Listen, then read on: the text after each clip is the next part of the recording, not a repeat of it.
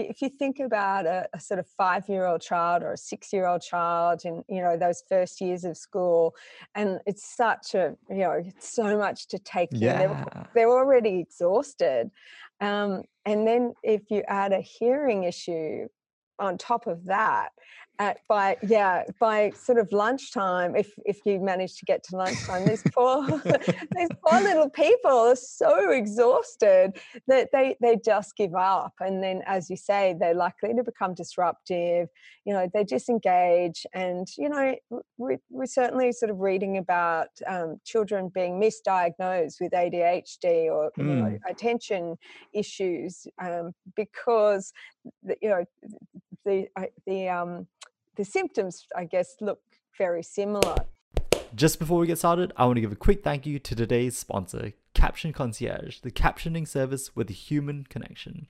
Their reliability, speed, and personalized touch are just some of the reasons why I use them for the Hear Me Out podcast. Visit them at livecaptioning.com.au for your next live event and video.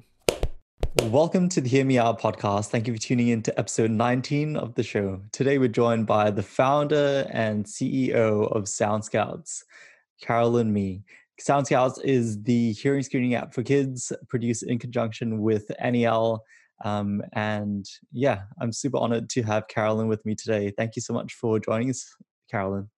Thanks mark. It's great to be here and uh, really i'm honored to be have been invited to um, to chat with you. So, Carolyn, you came from a marketing background. How did you get into the hearing healthcare world? That's uh, such a random, random transition. How did you get into the hearing healthcare world?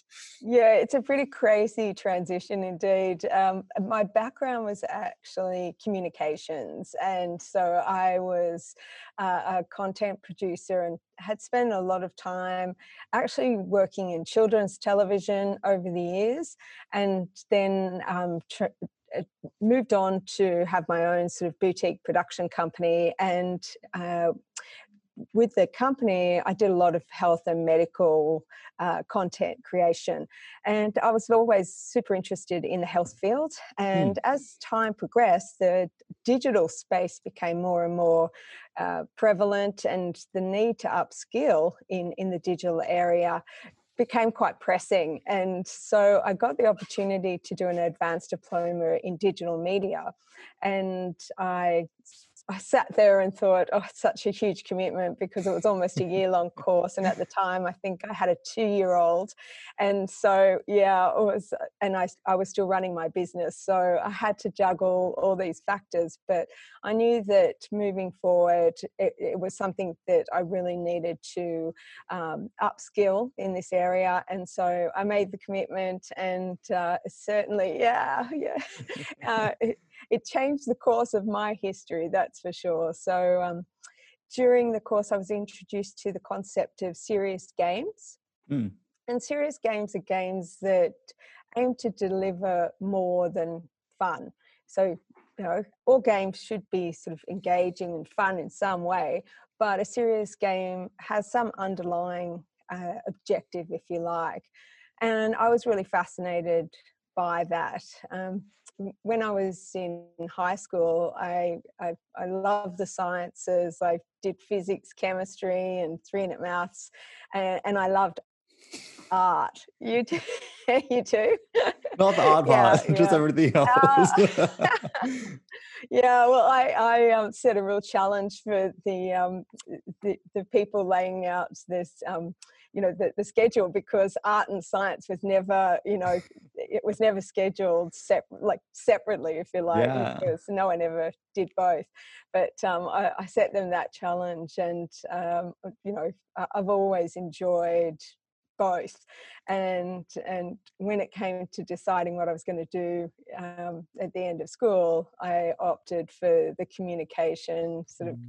arts approach. But um, so serious games, you know, all these years later, kind of brought these two things back together, and you know, sort of left hand side and right hand side of the brain able to um, to you know be combined. So so that's really um, I, that you know piqued my interest, and then my assignment, my final assignment yeah. uh, for the course was, in fact, the foundations of Sound Scouts. Wow. Uh, yeah, so um, that's you know it's almost ten years ago now, which is kind of frightening. Wow. Yeah, mm. that leads me into the question of what is Sound Scouts and what is Sound Scouts designed to do, and yeah, what is the Sound Scouts app and what do you guys aim to do with it?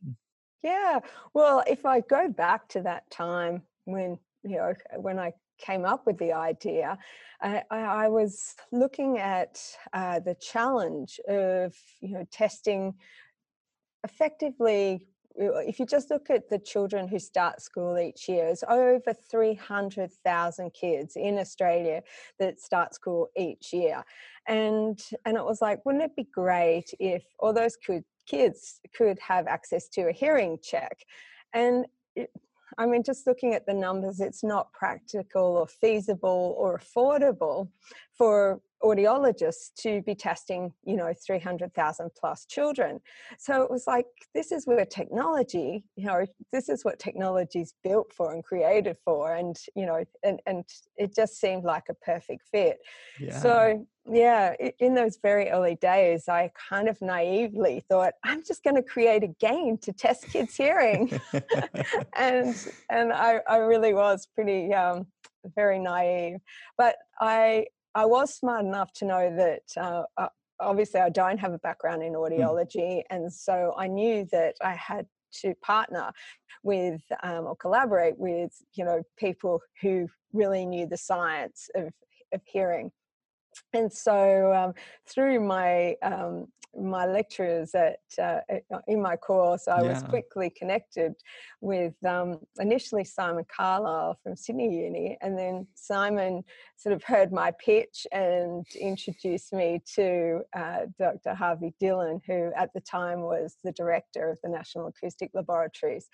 And uh, and fortunately, Harvey was very receptive uh, to the idea, and I'm not sure in the beginning if he if he really truly, you know, thought that something was going to come of it, and you know, potentially yeah. whether I'd have the passion and the persistence to, you know, see it through. But um, certainly, I think one of um, one of the most memorable days for me was you know all these scatter plots laid out on Harvey's desk and and just looking at the correlation between you know the gameplay and and the the results mm. and seeing that this you know this actually worked this idea um, you know really had legs and um, yeah so that was pretty that was that was yeah. very memorable and exciting but yes so the aim going back to it was really to just create an accessible solution to check children's hearing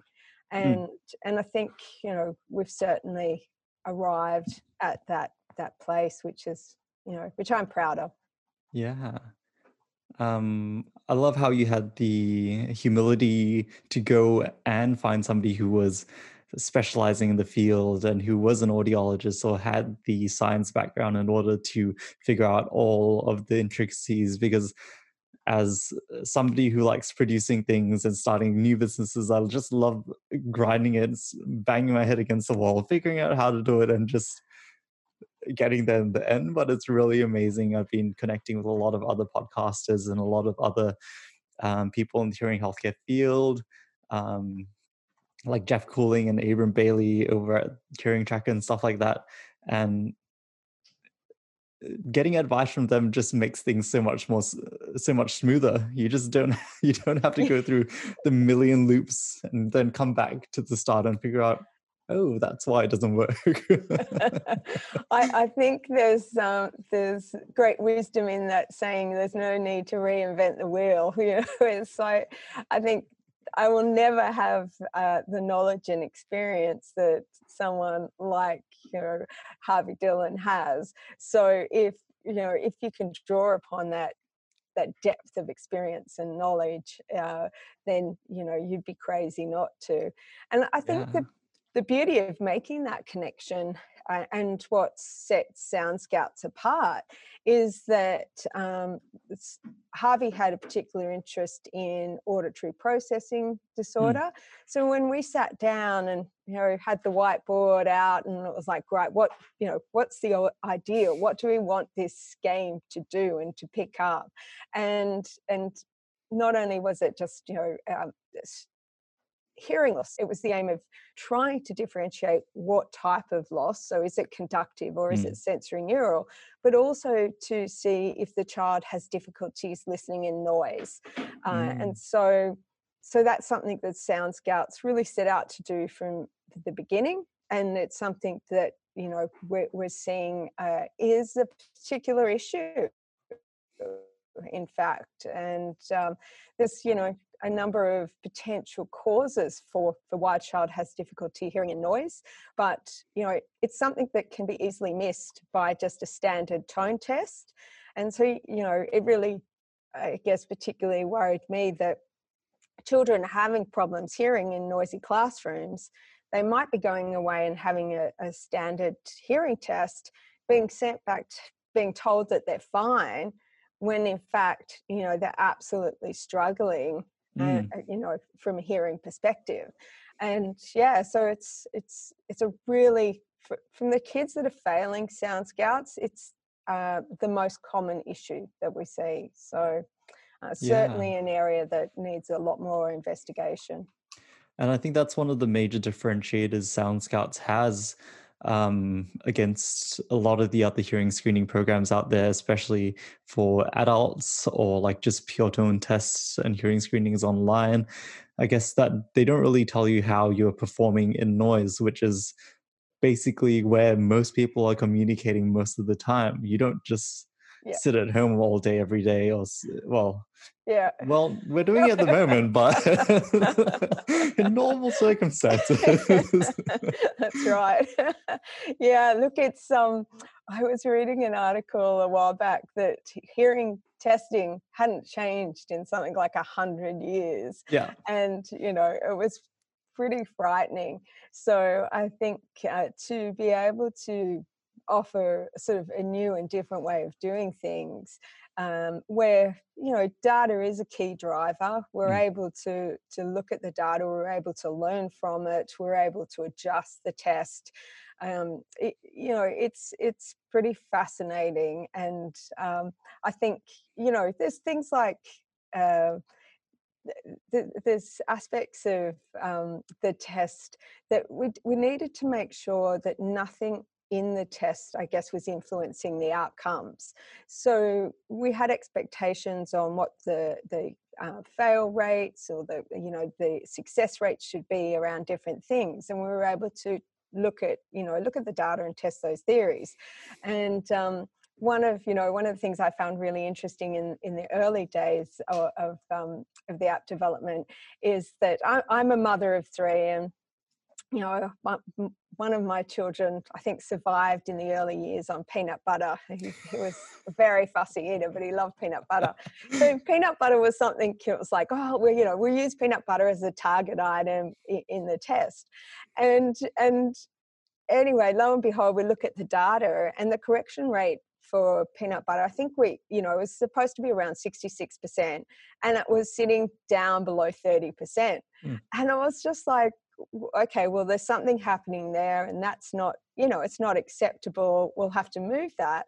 And I, of course, realized straight away it's because of the allergies and the sensitivities. You know, children aren't being given peanut butter, and therefore mm. they didn't know what it was. And so oh. it was just, oh. yeah. you know, it's like, that's kind of scary. yeah. Well, it's the only thing that kind of like, you know, adds up that I think parents hold off on, um, you know, on, on giving children uh, or exposing children to peanut butter, which I'm not sure is the right approach. But uh, yeah, when you're testing uh, sort of four to five year olds mm. um, and they don't know what it is, then it's like, hmm. That's okay. used a lot of your data. yeah, yeah. So, but the beauty, the beauty was that we could see that really clearly and we could remove peanut butter and we could replace it with something and you know and, and that's what we did and checked again and and um, and made sure that you know um, that, that the results weren't being i guess misrepresented um, yeah. so you know yeah some some interesting things like that so your uh, Sound Scouts app test is comprised of three main components. Um, can you give us a brief rundown on what each component is and um, how that really helps us to determine how children are performing, whether they have a conductive loss or possibly a sensory neural loss, and all of that? Yeah. Okay. So absolutely, it it uh, it includes three tests: a test of speech and quiet, uh, which we determine or that we've termed the calibration test. Mm. And this is uh, a test of five words. Basically, the children are actually they're offered a selection of 10 words, and we ask the supervising adults to get the children to say the words out loud. They don't need to be able to read them. They just mm. need to be able to look at the picture and say, "Okay, that's uh, a, you know a toothbrush," and we're looking for them to be able to identify the words as as they're actually written. So um, they have the choice of 10 and they select five and then they play the speech and quiet game with hmm. those mm. five items and uh, and what we what we're looking for there is to see what their levels are how those levels compare with the supervising adult who has done a similar activity prior to the child and we know what the norms are for children you know we've established the norms for children of a similar age so we're looking uh, at the difference between the years in that test we're looking at the difference between the adult and the child and we're looking uh, at the difference between other children of the same age. Now, if the child performs badly in that section of the test, then the volume will be boosted. It might be in both ears or it might be just in one.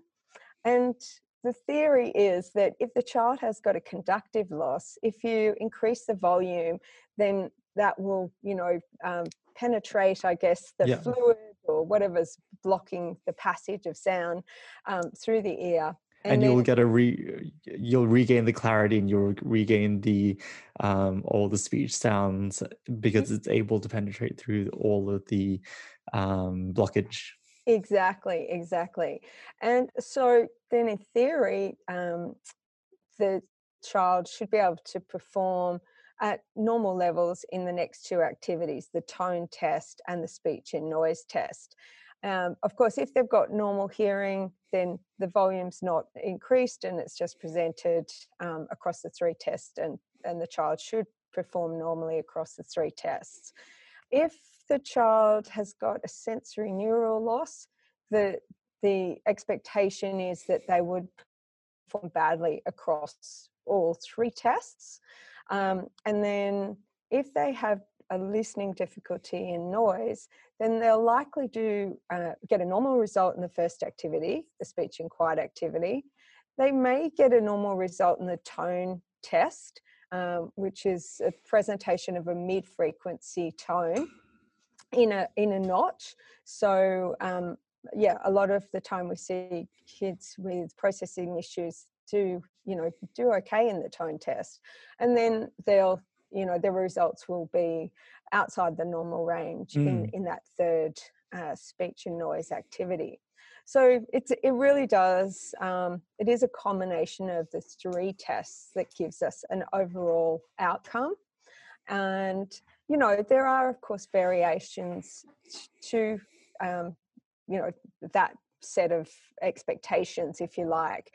So perhaps a child who's had uh, like persistent otitis media or glue ear since they were very young, that may have impacted their speech and language. So yep. they m- may actually, even with the elevated sound, may still do um, poorly in mm. the speech and noise activity.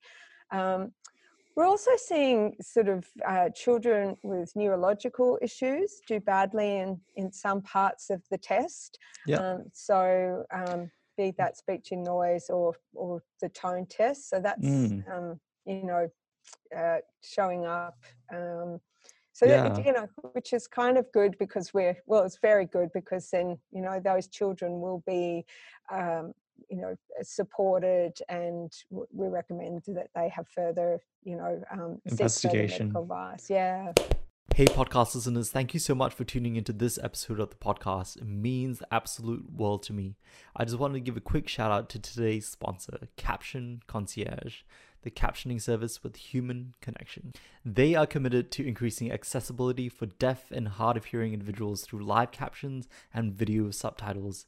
And their amazing customer service, accuracy, and speed of delivery set them apart from the competition and are just some of the reasons why I chose them for this podcast.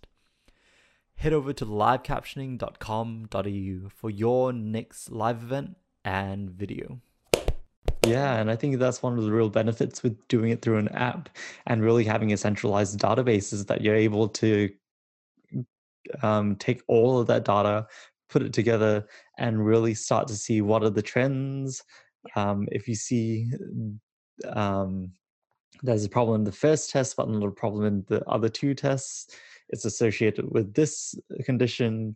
And all those different combinations can really help us to determine um, how can we better help children here in the long run, and what does all these um, pieces of information in each one of the tests how does that translate into an audiological um, follow-up test in clinic? And i think the more you guys test the more schools get onto this we'll really be able to determine how can we truly help children hear better in, in the classroom in at home and things like that and whether we really need to be um, better soundproofing the classrooms whether we need to be better um, maybe doing FM systems, especially when there's a lot of children with um, with glue ear or middle ear p- problems, and that's really awesome that you Yeah. have integrated all these different areas into your app so that we can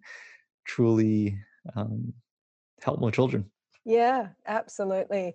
And look, it's it's fantastic that schools have um, taken up the app, and they're definitely driving adoption. So I think the school teachers, um, and particularly sort of the the teachers of the deaf and um, you know th- those teachers who are specialising have seen the value of it and uh, are really running with it and driving you know driving uptake and I think you're right. I think um, there's so much more that we need to learn, and, and we need to be putting the pieces together. So this move towards open plan classrooms, it, it's a disaster for hearing impaired children, and and I think you know, I, I, I'm it's kind of you know it's that whole left hand doesn't know what the right hand's doing approach of like someone's going this is a great idea and not really you know sort of um, uh, uh, like mapping out the impacts that that's going to have in in other you know um, areas. So i think you know i think understanding the complexity of you know of hearing and that it's not just you know it's not just the the tiny percentage of children who have sensory neural issues that we need you know to think about. It's like you know there's there's children who have conductive hearing issues there's children who have processing issues there's those children who do have sensory neural loss. There's you know there's significantly more children with hearing issues that um, we need to really take into consideration. And um, yeah i think that you know as you say we need to ensure that uh, the learning environment is set up for them and they've got the best uh, opportunity to succeed. And and that's really been a driver for us you know. I think hearing um, well you know while hearing aids can't return someone's hearing to you know it's not like um, not like glasses but you know hearing aids aren't like glasses but they certainly can make a significant improvement Yeah. and you know and i think um, i think picking up the issue is the first step in Mm. in in the process and that's where you know that's where sound scouts is what that's what we're focused on doing trying to enable that um, it's it's frightening. Just a, a quick, um, you know, uh, learning for us in the early days that we were talking to teachers, uh, itinerant teachers who travelled sort of through regional, uh, yeah, and, and yeah, yeah. verging on remote parts of Australia, and and the process is such with a lot of um, state-based education Mm. systems that children can't get um, they can't progress through the support process or accessing support yeah. until they've had a, a, a sight and hearing test and that would make sense. Yes. yeah so it's but like let- the amount of effort it takes to really get a proper sight and hearing test is almost impossible, especially in regional areas. Exactly. Well, there's some kids I was told were waiting nine months for assessment, you know. So you've got these children who potentially, yeah, have an issue for over a year. And, you know, one year of delayed support can probably equate to, you know, three or four years of, um, of, of, lost momentum and having to catch up and loss of self esteem. Um, and so, you know, to be able to download an app and do a clinically validated test, you know, that day and get a result, it's it is a game changer for those kids. Um, Yeah. uh, so yeah, And I guess, well, this is what I, I assume is that teachers are really adamant about this because they truly see um, the day-to-day impacts of hearing loss on children. Because if you're trying to teach a kid and they're not concentrating or they just can't hear and they're disrupting the rest of the class because they just can't hear what's going on, yeah, you your whole job is literally up in shambles and i think that's really amazing that teachers are coming forward and really helping to distribute this app so that children can get back into concentration in class they can really progress in class and they can get back into functioning like Yeah. everyone else yeah. Look, absolutely. I think. Uh, uh, that that term hearing fatigue uh, Mm. is you know is is really interesting where you, if you think about a, a sort of five year old child or a six year old child in you know those first years of school and it's such a you know it's so much to take in they're, yeah they're already exhausted um, and then if you add a hearing issue on top of that at by yeah by sort of lunchtime if if you manage to get to lunchtime these poor these poor little people are so exhausted that they they just give up and then as you say they're likely to become disruptive you know they disengage and you know we, we're certainly sort of reading about um, children being misdiagnosed with adhd or you know Mm. attention issues um, because you know the the um the symptoms i guess look very similar. So yeah i think it, it does become obvious. Now people often say oh well you know the parents would have picked it up at home but the listening environment at home is very different to you know the environment at school and while a ch- child may have sort of managed uh, at home with a sort of a, a, um, a mild to moderate loss, you know, using lip reading, hearing in sort of relatively quiet environments.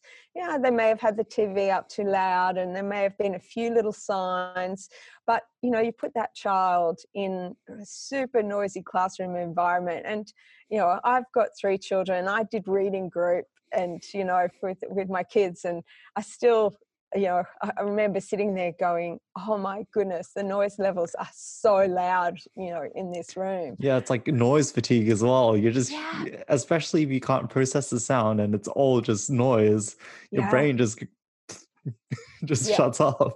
yeah, yeah, no, it's so um, yeah. So it, it's it's not surprising that there's a lot of children who are getting to school, Mm. you know, school years, school age, and and entering school with undetected, you know, issues. Yeah, I think um, one of the major challenges we as audiologists face is that there is there may be a misconception that once they do the hearing newborn hearing screening, they should be all right for the rest of their life. But with glue ear and progressive sensory neural hearing losses and just all sorts of things which Yeah. happen while you're growing up, Yeah. you really don't know that the child has or has not lost a hearing along the way.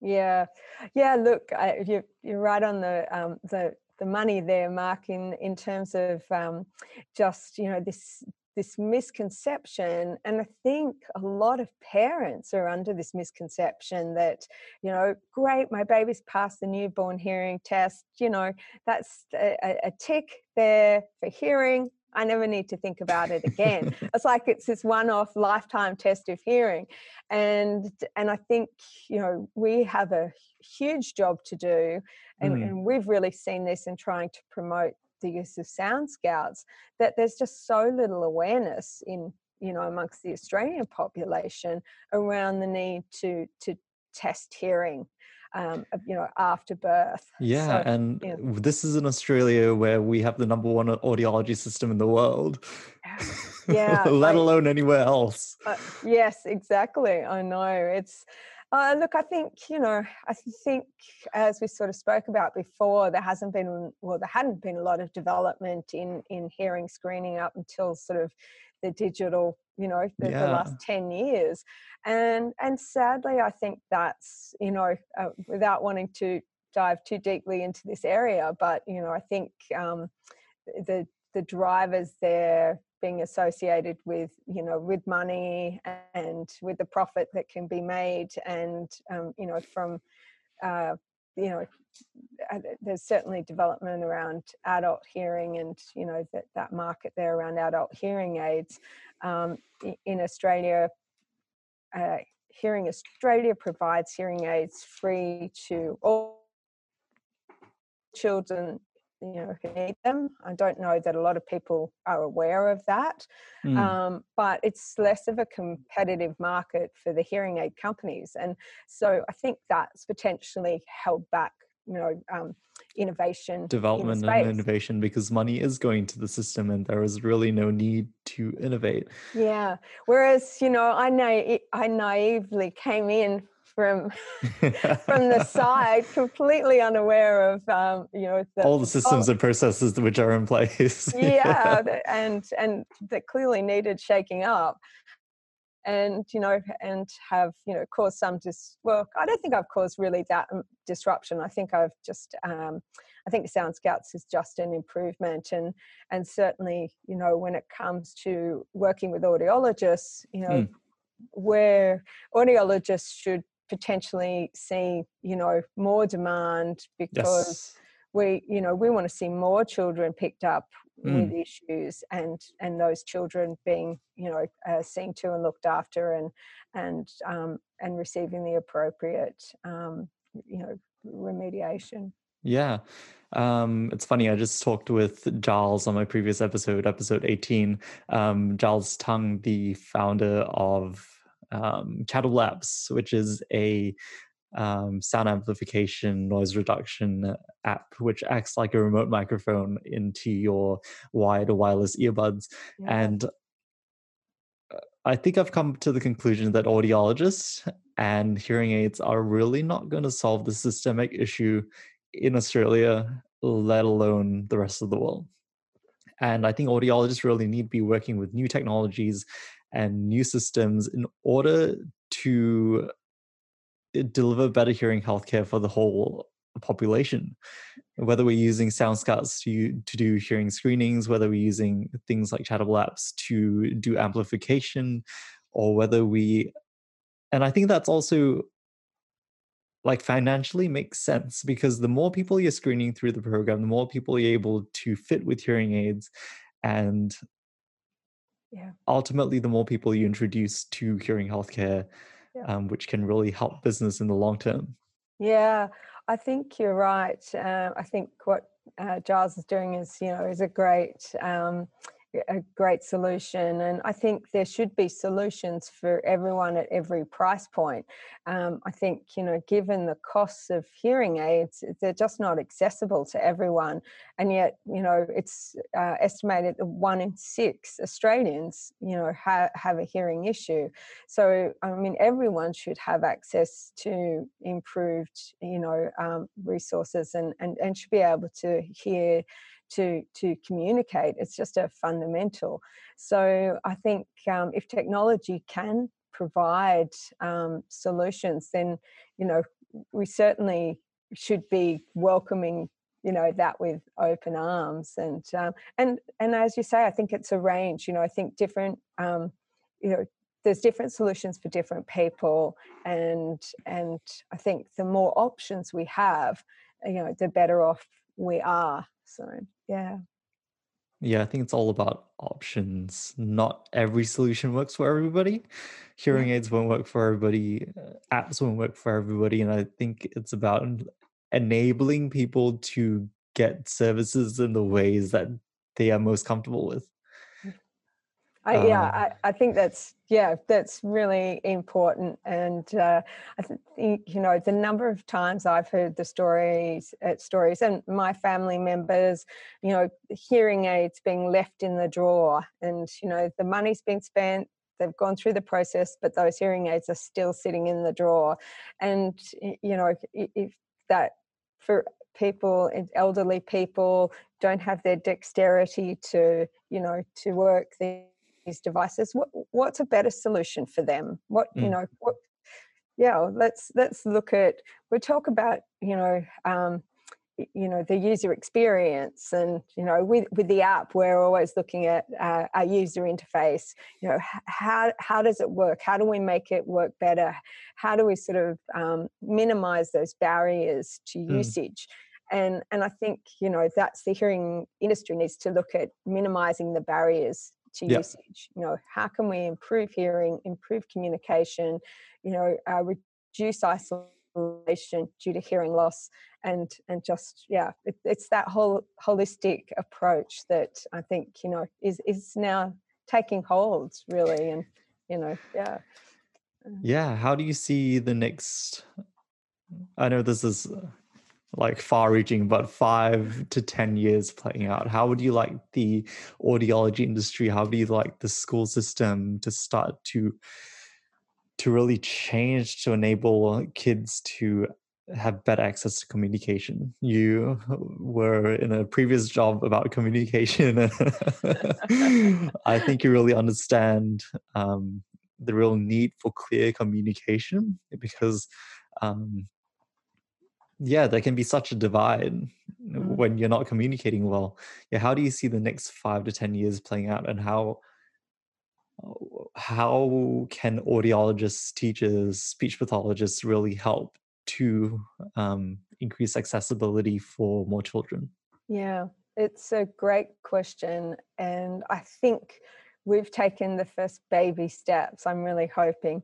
I, I think for me, when I entered this space, you know, um, 10 years ago, what struck me in those first few years was the, was the siloed nature of of the industry and, and the sector. I, I was completely shocked by you know these walls that were up and that you know these people didn't really talk to these people and um, organizations that i would have thought would help us in, achieve our outcome just wouldn't even return emails and and so you know i think um, i think we're seeing some signs that those walls are coming down and and i think the important thing is for audiologists and speech pathologists and teachers and government and everyone to come together to facilitate you know greater awareness and facilitate the solutions all those players are so important and you know uh, and they all play a critical role but you know everyone needs to work together. So i think one of the objectives um, for me was sound scouts and going back to the marketing and communication side of things one thing that i looked at when i looked at the hearing space was that there was no there was no brand there was no product where you went that's that's about hearing you know and that's that's a brand that everyone identifies as, as being about hearing.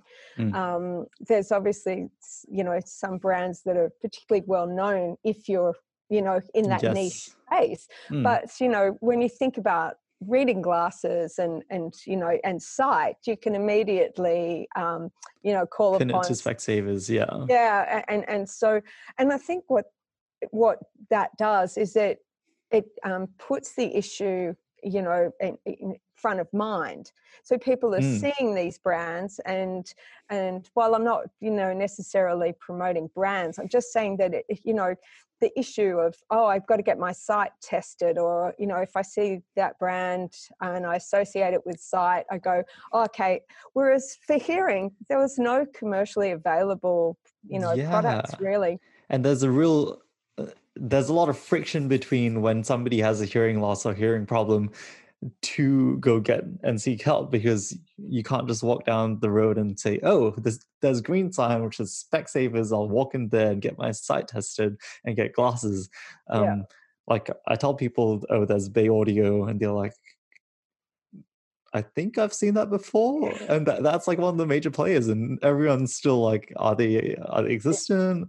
yeah Yeah, yeah yeah. Uh, so look there is a bit of change but i think you know i think certainly we hope to um, make sound scouts uh, easily identifiable and make people aware of this product. So suddenly you sort of you know uh, families are, are thinking about oh hearing and you know and what we see sort of from our data is we can see whole family groups testing you know so the kids will be checked and then mum and dad will go oh well actually let's try this and let's test our hearing. And then uh, you know and you'll also see the grandparents tested. And so it's like you're taking a product that's aimed at children and suddenly it's it's just bringing hearing attention and um, awareness into the home and to a broader group of people so i think you know i think there's a, a, a there's importance there around just elevating hearing you know um, just across you know in, in our sort of um, elevating in our general awareness. So back to your question of you know what i'd like to see happen in the next five or so years is i'd like to see you know i'd like to see that happen. I'd like to see um, you know just hearing become uh, people become more aware of it people becoming more accepting of you know of hearing loss and hearing treatments and and just it's just you know part of our um, it's just yeah i know it's been said before but in the same way that we wear glasses and and nobody sort of thinks twice about that. Um, yeah and everyone working together to achieve the best outcomes especially for children as they start off on their learning journeys and you know really need to be able to hear to take in that information and absolutely. Yeah, th- thanks so much, Carolyn, for joining us on the show. Um, I'm really excited for more companies like Sound Scouts and other companies in the telehealth space to really start disrupting the audiology industry. I think there's a real need for a Tesla in this space to disrupt the oil companies. I know there's a lot of there's not the same thing with the oil companies. There's not much communication, and the when a new player comes up like Tesla or a new electric company, um, there really is not any support for them because they think it's going to be taking away from their business. But I think there's a real need for innovation. There's a real need for change, and I think you guys at Sound Scouts are doing an amazing job, and will truly um, we'll truly see a lot of new changes and a lot of um, great outcomes for kids in the coming years. You guys have done 30,000 kids and 40, 45,000 tests. And I think this is just the beginning of uh, a role play in this space. yeah thank you so much and yeah i think look innovation is is uh, it's uh, you know it's critical and i think you have to sort of you know keep moving forward and uh, and and and be sort of innovative to not just to survive but in order to be doing the best that you can. So um, we're we're really excited to be involved in this space and to be making a difference to to kids lives and um, and yeah we hope to be able to continue to to you know generate change and um, yeah we, we thank you for the opportunity to share our story Um, just finish off where can people find you online? Where can people reach out to you or your team? Um, and how can they download the app? Yeah, uh, well, we're uh, available at soundscouts.com.au for people in Australia and just uh, .com soundscouts.com will direct you anywhere else in the world. And the app is available um, on, on both the App Store and Google Play, and just search Sound Scouts. And uh, we're also on uh, social media, so you can look us up on Twitter or Facebook, uh, LinkedIn. Ah, I think we've got a TikTok account now. So really? you know, we're, we're, we're out there. Um, and yeah, and if anyone wants to email us, um, you can just email team, uh, T-A-M at soundscouts.com and we'll get back to you. And we'd love to hear. We, we pride ourselves on, you know, taking on feedback and listening to our users. So yeah, download the app, give it a try, let us know what you think. Wonderful. So everyone download Sound Scouts on Android and iPhone, um, and that'll be awesome. Thank you. And don't forget to use a decent quality set of adult headphones. Thanks so much, Carolyn. Cheers. Take care.